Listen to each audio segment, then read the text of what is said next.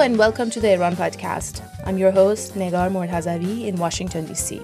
In this episode, you hear a conversation from September of this year when I joined a panel discussion to talk about the future of nuclear negotiations between Tehran and Washington. With the new hardline administration of Ebrahim Raisi in Tehran and the administration of Joe Biden here in Washington. With the seventh round of nuclear negotiations coming up in Vienna, I want you to listen to that conversation we had in September and hear some of the points we made that are still relevant today. Here's our panel discussion hosted on TRT World. The International Atomic Energy Agency is meeting in Vienna with Iran's nuclear program at the top of its agenda. And for the first time in a long time, it seemed the UN nuclear watchdog had some positive news to share. The IAEA reached an agreement with Iran over monitoring the country's nuclear facilities, resolving one of their more serious disputes. The government, under new President Ebrahim Raisi, agreed to allow international observers to restart surveillance cameras in their nuclear facilities. The breakthrough came on Sunday following a last minute trip to Tehran by nuclear watchdog chief Rafael Grossi their agreement met the minimum requirement for talks to resume in Vienna and likely saved Iran from censure over violating its international obligations. But at Monday's IAEA board meeting, the Director General admitted there's still a long way to go. For the time being, we have not received the kind of uh, feedback that we need. So, at this point in time, with a new government, and as you know, with a government that has quite firm views on uh, matters related to uh, the uh, nuclear program, the past, the present, and the future, I, as Director General, need to sit down with them, tell them how I see the whole picture, and uh, tell also what I expect from them, and to hear from them um, as well. So uh, I did not get any promises. One thing I got is the agreement that this uh, is something that needs to be done, and this is why I hope to be very soon in Tehran to uh, have this type of uh, conversation, which is, which is badly needed. Nevertheless, Iran agreeing to surveillance equipment maintenance was a big step that's raised hopes for at least wider talks to revive the JCPOA. That 2015 deal introduced additional monitoring conditions on Iran's nuclear sites, but Tehran abandoned those requirements after former U.S. President Donald Trump withdrew and reimposed sanctions on Iran. Western powers have been urging Iran to return to negotiations, arguing that time to save the nuclear deal is running out, with Iran's uranium enrichment levels growing by the day. So, can crisis be averted? Well, to get a sense of what European policymakers might be thinking, I'm joined from Rome by former Italian diplomat Marco Carnelos. He was Italy's ambassador to Iraq, a special Middle East peace envoy, and has advised several Italian prime ministers on Iran. He is currently the CEO of his own consulting firm, MC Geopolicy. Marco, thanks so much for being with us. Is this agreeing to allow for repairs and upgrades to surveillance mechanisms real progress, in your opinion? Yes. At least is a first step in order to go back to some sort of talks. I hope so. Uh, it's a, a, minimal step because, uh, as far as I understand, uh, the agreement is just to allow the EIA to maintenance the camera placed in the Iranian uh, plants and just to, to cha- change the, the, the memory stick of the cameras that are supposed to verify what is conducted inside the, the, uh, the nuclear plants. But in itself is uh, at least the beginning of something, and we hope in the following weeks it could be followed by more substantive talks between uh, uh, among the parties. I understand there are some problems, uh, even um, fundamental problems in how the two parties address and approach the negotiation. Uh, the Americans understand that they want to do something different from the GOC, JCPOA that was signed six years ago. Right. Iran to stick first to the talks uh, the original one, the original deal, and then to see if it can be expanded. it's uh, the first step of a very, very long path, in my right. view. Right. But at least you feel the glass is half full, so to speak. Um, I know you also feel that it is Iran that suffered from double standards and uh, was really treated unfairly when it followed the rules of the JCPOA, but uh, still saw, you know, the rug pulled out from under them once Trump actually took office. Still, though, many argue that Iran needs this, it needs those sanctions lifted. So, in the interest of being pragmatic, what do you think Tehran can afford to concede? Well, I cannot be in the mind of the Iranian leaders uh, at the moment. Uh, I believe that Iranian has a perception that have been uh, fooled by the, the JCPOA because uh, uh, Iran respected the agreement signed in 2015. It's not me that is saying that; it's uh, the Vienna agency that has been making many reports in which the, the, the, deal was fully implemented by Iran.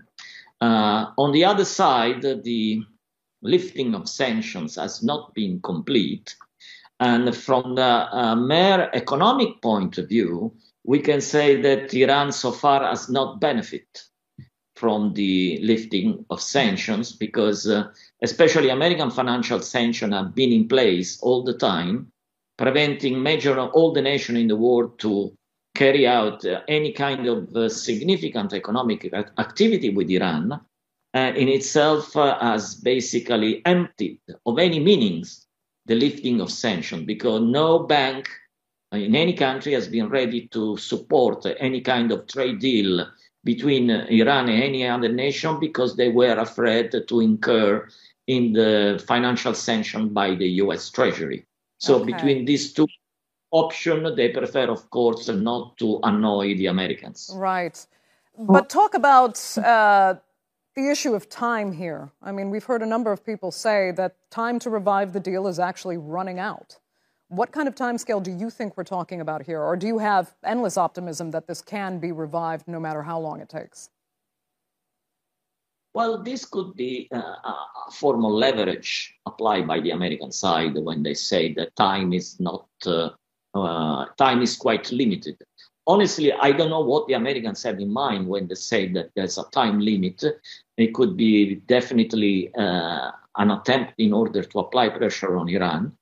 As I could see in the last two, three years, uh, so far the Iranians have not been, uh, in a way, compelled to take any significant decision by this American uh, approach.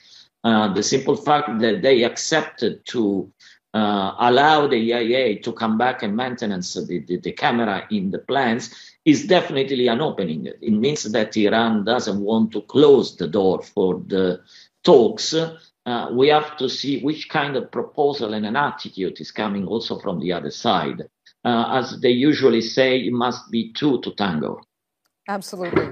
Um, so, as far as what the powers that be will be discussing uh, right now at the IAEA, um, what do you think they're considering as far as the next steps should be to per- arguably convince the United States uh, to also be more pragmatic and move forward with these talks uh, as strongly as possible?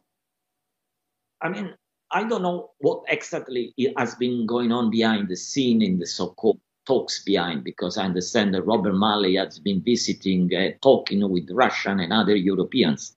Definitely something is brewing behind, but we have no clear idea. So far, I have to say, unfortunately, the Biden administration have not shown all the pragmatism that was uh, attributed to it. Of course, there have been other many other issues that have been uh, basically distracting in a way the, the, the, Biden administration. I hope that now with Afghanistan behind, maybe one of the more important issues as far as the Middle East stability is concerned, there uh, the beginning of the talks on uh, the, the, nuclear deal can be uh, restarted. And I hope to see a different approach from the conceptual point of view. Okay. Uh, they went out of the agreement. The Americans should do the first step. Uh, okay. Logic. We know that logic is not part of international relations, but this is another story. Not always. That is true. Marco Carnelos, we're going to have to leave it there. Thank you so much uh, for being with Thank us you. on the Newsmakers. We greatly appreciate it. Well, let's broaden out the discussion now. And joining me in the studio is Borzou Daragahi. He is an international correspondent for The Independent and senior fellow at the Atlantic Council. Mohammad Marandi is a political analyst and professor at Tehran University. And from Washington, D.C., we have journalist Negar Mortazavi. Thanks all so much for being with me. Borzu, I'll start in the studio with you. I mean, are we in the media somewhat exaggerating uh, when we use words like breakthrough when it actually is only meeting the very minimal requirements here just to get back to the table? I wouldn't call this a big breakthrough. I would call this a sort of band aid um, that allows the uh, uh, possibility of a resumption in talks.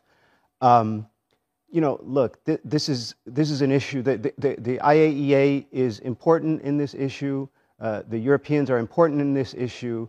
Um, the Iranians are, of course, you know, they, they, they share a big part of the blame in the escalation of this issue. But this is primarily a Washington issue and a Washington, uh, another Washington debacle uh, based on wishful thinking.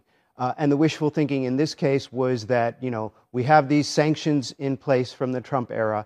Let's use them to build leverage and pressure the Iranians to either come up with the same better deal that Trump couldn't get or get the Iranians to commit to follow on negotiations to improve the JCPOA. Mm. Um, experts warned the Biden administration repeatedly at the beginning that you know time is running out. You're going to face a hardline administration with uh, whoever comes in after Rouhani. You've got a couple months. No, they listened to the blob again. They listened to the uh, Washington fixtures, the uh, people who got us into, uh, got the Americans into Iraq got the Americans into Afghanistan, mm. the, the debacle that just ended there that was also based on wishful thinking.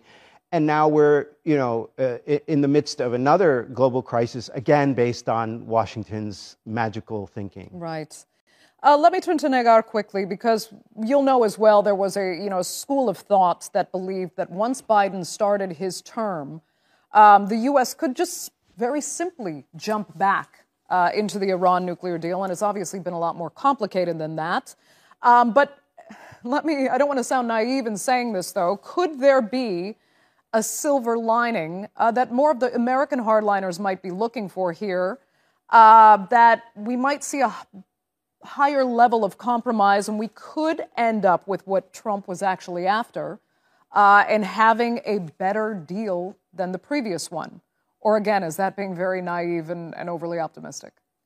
Naive, and I also couldn't agree more with Borzou, and I heard the end of Marco's um, uh, discussion that I belong to that school of thought. I still belong to it. I think Joe Biden could have, if he wanted to, if he was willing to spend the political capital, he could have returned to the deal um, faster and easier than it is. We expected this to happen uh, towards the beginning of his administration. And as Borzou um, very well said, um, we've been warning that the window of, of, opportunity was short. This was the mm. end of Hassan Rouhani's uh, administration, a moderate administration.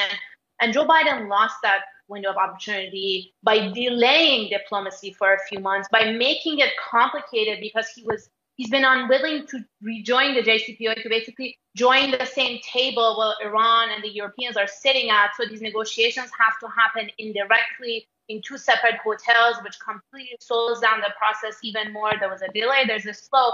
And then now there's a hardline administration in Tehran, which is even more reluctant and less willing to sit down with Americans to negotiate and to resolve the problem. So I hate to be pessimistic at this time, but I just see the road ahead even more complicated uh, and more difficult than what it was during that golden window of opportunity with Joe Biden lost. And it's, I just want to add this, it's unfortunate because this deal, the JCPOA, it was a historic deal. It took a lot of time and energy to be made, and it was made by the Obama Biden administration. Let's not make, uh, forget, a lot of people in this current new administration were actually involved in the negotiations and in making that historic agreement. And now the deal existed on the paper. There just needed to be a return to an existing deal. Right. And that's why me and many like me um, thought that it would be easier and faster, but I guess it didn't happen. Okay, Mohammed, I'm going to come to you in just a second. Just, Go ahead. Let me, let me just sort of say how easy it would have been for yeah. the Biden administration on January 21st. January 21st, 2021, they announced we're going to lift all of the Trump sanctions on Iran, just with one executive order. We're going to lift as much as we can. And the Iranians, you have 30 days or a month or whatever, two months to go back to the you know uh, levels right. of enrichment and you know stockpiles that we had under the JCPOA. If at the end of those 60 days you don't, we have to snap back the sanctions. Yeah. But let, us just do it like this. And the, the, the, Americans could have done that, and they didn't. Yeah. So Mohammed Marandi, that window was lost. We've established that time and time again. Actually, I mean, what what happens now? Do you see this this latest development, uh, as uh, the Italian diplomat saw it, that we heard previously, that, okay, it's a good sign, it's a positive step forward? Well, as usual, it is Iran that's uh, showing goodwill, but this is basically kicking the can down the road. From the very beginning, the Iranians were pessimistic. In fact, I had three discussions with a key American think tank close to the Democratic Party both before and after the US election. And I said that Biden is not going to sign any presidential decree. I said it repeatedly. And uh, I don't know why the people in, the, in that think tank were insisting that it would be otherwise. Uh, it was, I think, obvious that's not how the United States functions. Just like when the Iranians and the Americans signed the nuclear agreement, the Iranians abided by their commitments in full, as the IAEA has pointed out repeatedly. And under Obama, the United States didn't abide by the deal. The Iranian central bank, till the last day of right. uh, Obama's presidency, was an, unable to link up to the international financial sector. Okay, so just tell me so that right if you see this we... latest measure of goodwill on behalf of Iran as an actual step toward potentially reviving the deal itself, or is that going too far? Well, it all really depends on the United States. Uh, the United States left the deal and tried to get a new deal. The Iranians stayed in the deal and continued to abide by its commitments, even though the Europeans and the Americans were implementing maximum pressure sanctions to, to torture women and children, basically. That's how human rights works in Europe and the United States.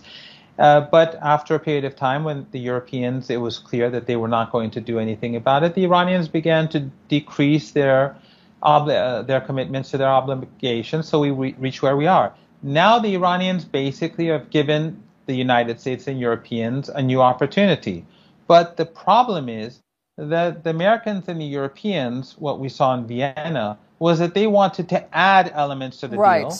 They wanted to keep certain sanctions in place, and the Iranians are saying no. Yeah, it's okay. either the JCPOA or n- no deal. Okay. Otherwise, if Iran wanted to appease the United States, they would have done it under Trump. Yeah. So, in, in many ways, you, you do feel, and some will agree with you, that we are exactly where we have been. Uh, basically, since the Trump administration. But uh, let me ask you then, Borzou. I mean, the b- bigger and more frightening question for the entire world really is how close Iran might be to actually having the material it needs to build a nuclear actually, weapon. I, I think the bigger question and more frightening question is will, will there be a war between the US and Iran over the issue? I don't think, I think the bulk of the world is really not that terrified of the idea of one more, um, you know, uh, dodgy country having some, you know, toys at its disposal, given the state of the planet right now. I think what would be more destructive is if this led to a conflict. And obviously, it doesn't seem like it will lead to a conflict. Mm. The U.S. doesn't even have the stomach to keep a couple thousand troops in Afghanistan. It's trying to get out of Iraq. They're not going to. What about Israel, though? This. I mean, at least Netanyahu's out of the picture for now, but there are still some serious hardliners. They'll do their they'll do their sabotage operations. Mm-hmm. It's very unlikely that they would get the uh, ability to do airstrikes, and those sabotage operations will just give the Iranians an excuse to go even more clandestine mm. and and harden their nuclear facilities even further. And you know, let's look at the trajectory of Iran's nuclear program and its technology capabilities over the last 20 years, despite the sanctions. And it's just not going to work. Right. What you need right now is some creative diplomacy on the part of the U.S., okay. a gesture, something that surprises the Iranians, something that shows that there is some goodwill, that it's not under the cynical influence of uh, a bunch of uh, uh, like the, the, the dregs of the Washington think tank mm. world and some kind of uh, uh, gesture of showing that they're actually interested in diplomacy instead of tra- keeping on with the same tired uh, yeah. slogans.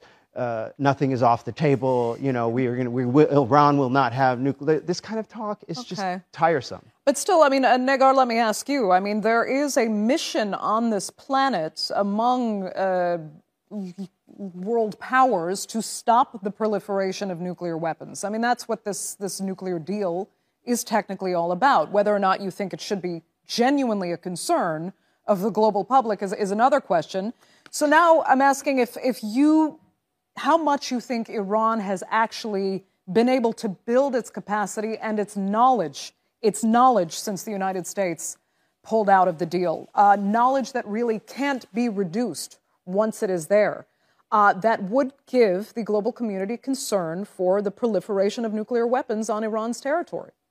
There's been a movement for non-proliferation by powerful countries who do have nuclear weapons, one of which has used a nuclear weapon. And uh, also the big elephant in the region, in the Middle East, is U.S. ally Israel, who has this nuclear power and is not even uh, part of the NPT. But to your question, I don't think the calculation in Tehran, from what we've been observing in the past, in recent years at least, the calculation is not that they want to obtain a nuclear weapon, um, not even maybe get close to actual materials, but they want to acquire the know how because it's the knowledge that you can't bomb, it's the knowledge that you mm. can't reverse, and it's this passing of the knowledge that will put the um, Iran's foes and Western powers on the edge, but it would still be short of Iran actually getting into a nuclear weapons program. Now, that calculation might change at any time.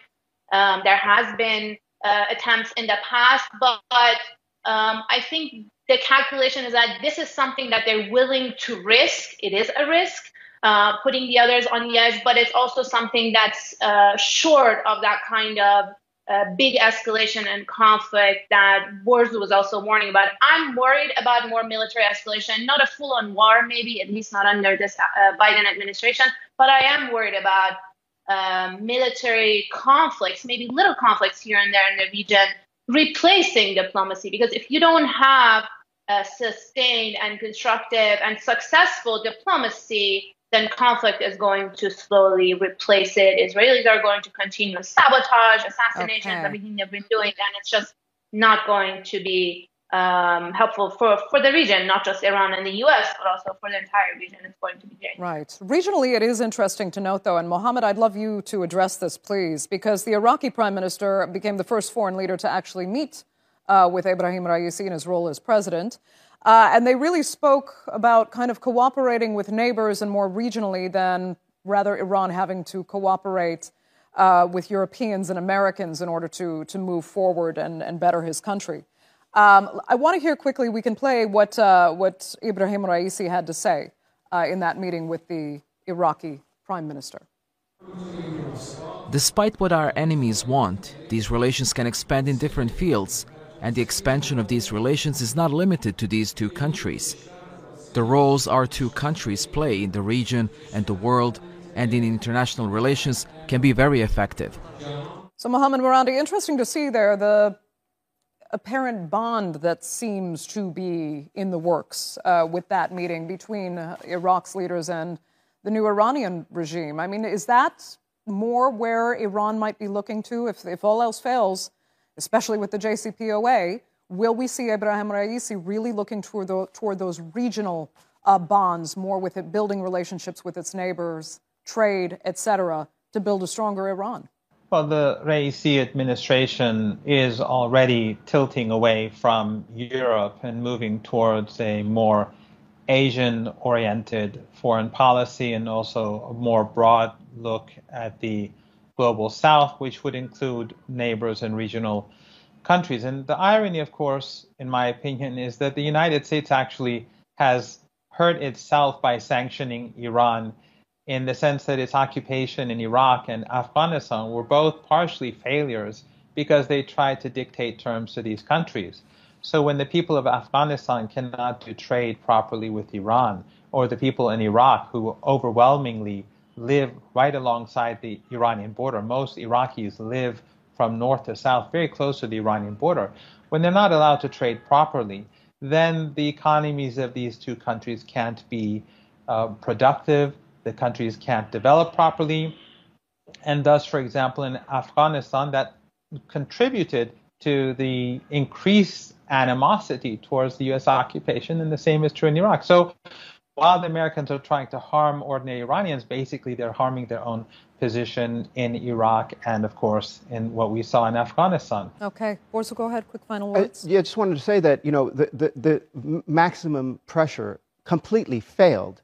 Uh, the, this, these sanctions that the U.S. has imposed on Iran um, have not collapsed the Iranian economy. It appears that the Iranian economy has somewhat turned a corner. Um, they, are not reeling, it's not in a free fall um, yeah, the economy is not doing great, but a, a, year and a half into a global pandemic, whose economy is doing great? Mm. So, you know, they're, they're, the, the, sanctions that the US imposes that they think of as leverage yeah. are, are not accomplishing anything. They're, they're just poison for the diplomatic environment. Meanwhile, they're not really having that much of an effect anymore on Iran. The worst of it is over for Iran. So, Negar, very quickly, is that to say that if the JCPOA is not revived, Iran can continue as is. Sanctions have been successful in putting pressure on the Iranian people and the public, vulnerable populations, middle classes, working classes. But as far as policy change, nothing. It has achieved none of the policy goals of the Trump administration or this new administration who's trying to use sanctions as leverage. So I agree, it's been a failed policy. And under the Obama administration, they concluded that diplomacy is the way to go. I'm just surprised that part of the same team now with the Biden administration is trying to um, change course and not okay. go down the diplomatic path. So I think, yes, this will just continue. I just hope it doesn't escalate into something more dangerous. Right. Negar, I will have to let you have the last word because we are unfortunately completely out of time for this edition of the Newsmakers. I'd like to thank all three of my panelists so much for being with us, our viewers, of course, for being with us as well. Remember to follow us on Twitter at the underscore newsmakers and be sure to subscribe to our YouTube channel. I'm Andrea Sanke. We'll see you next time. That was a panel discussion hosted on TRT World Television. And thank you for listening to another episode of the Iran podcast. Don't forget to subscribe to us on your favorite podcast app and follow us on Twitter at Iran Podcast. You can also support our work by going to anchor.fm slash the Iran podcast. With your support, we can continue our work and be editorially independent. Until next time, goodbye and Khuda Hafiz.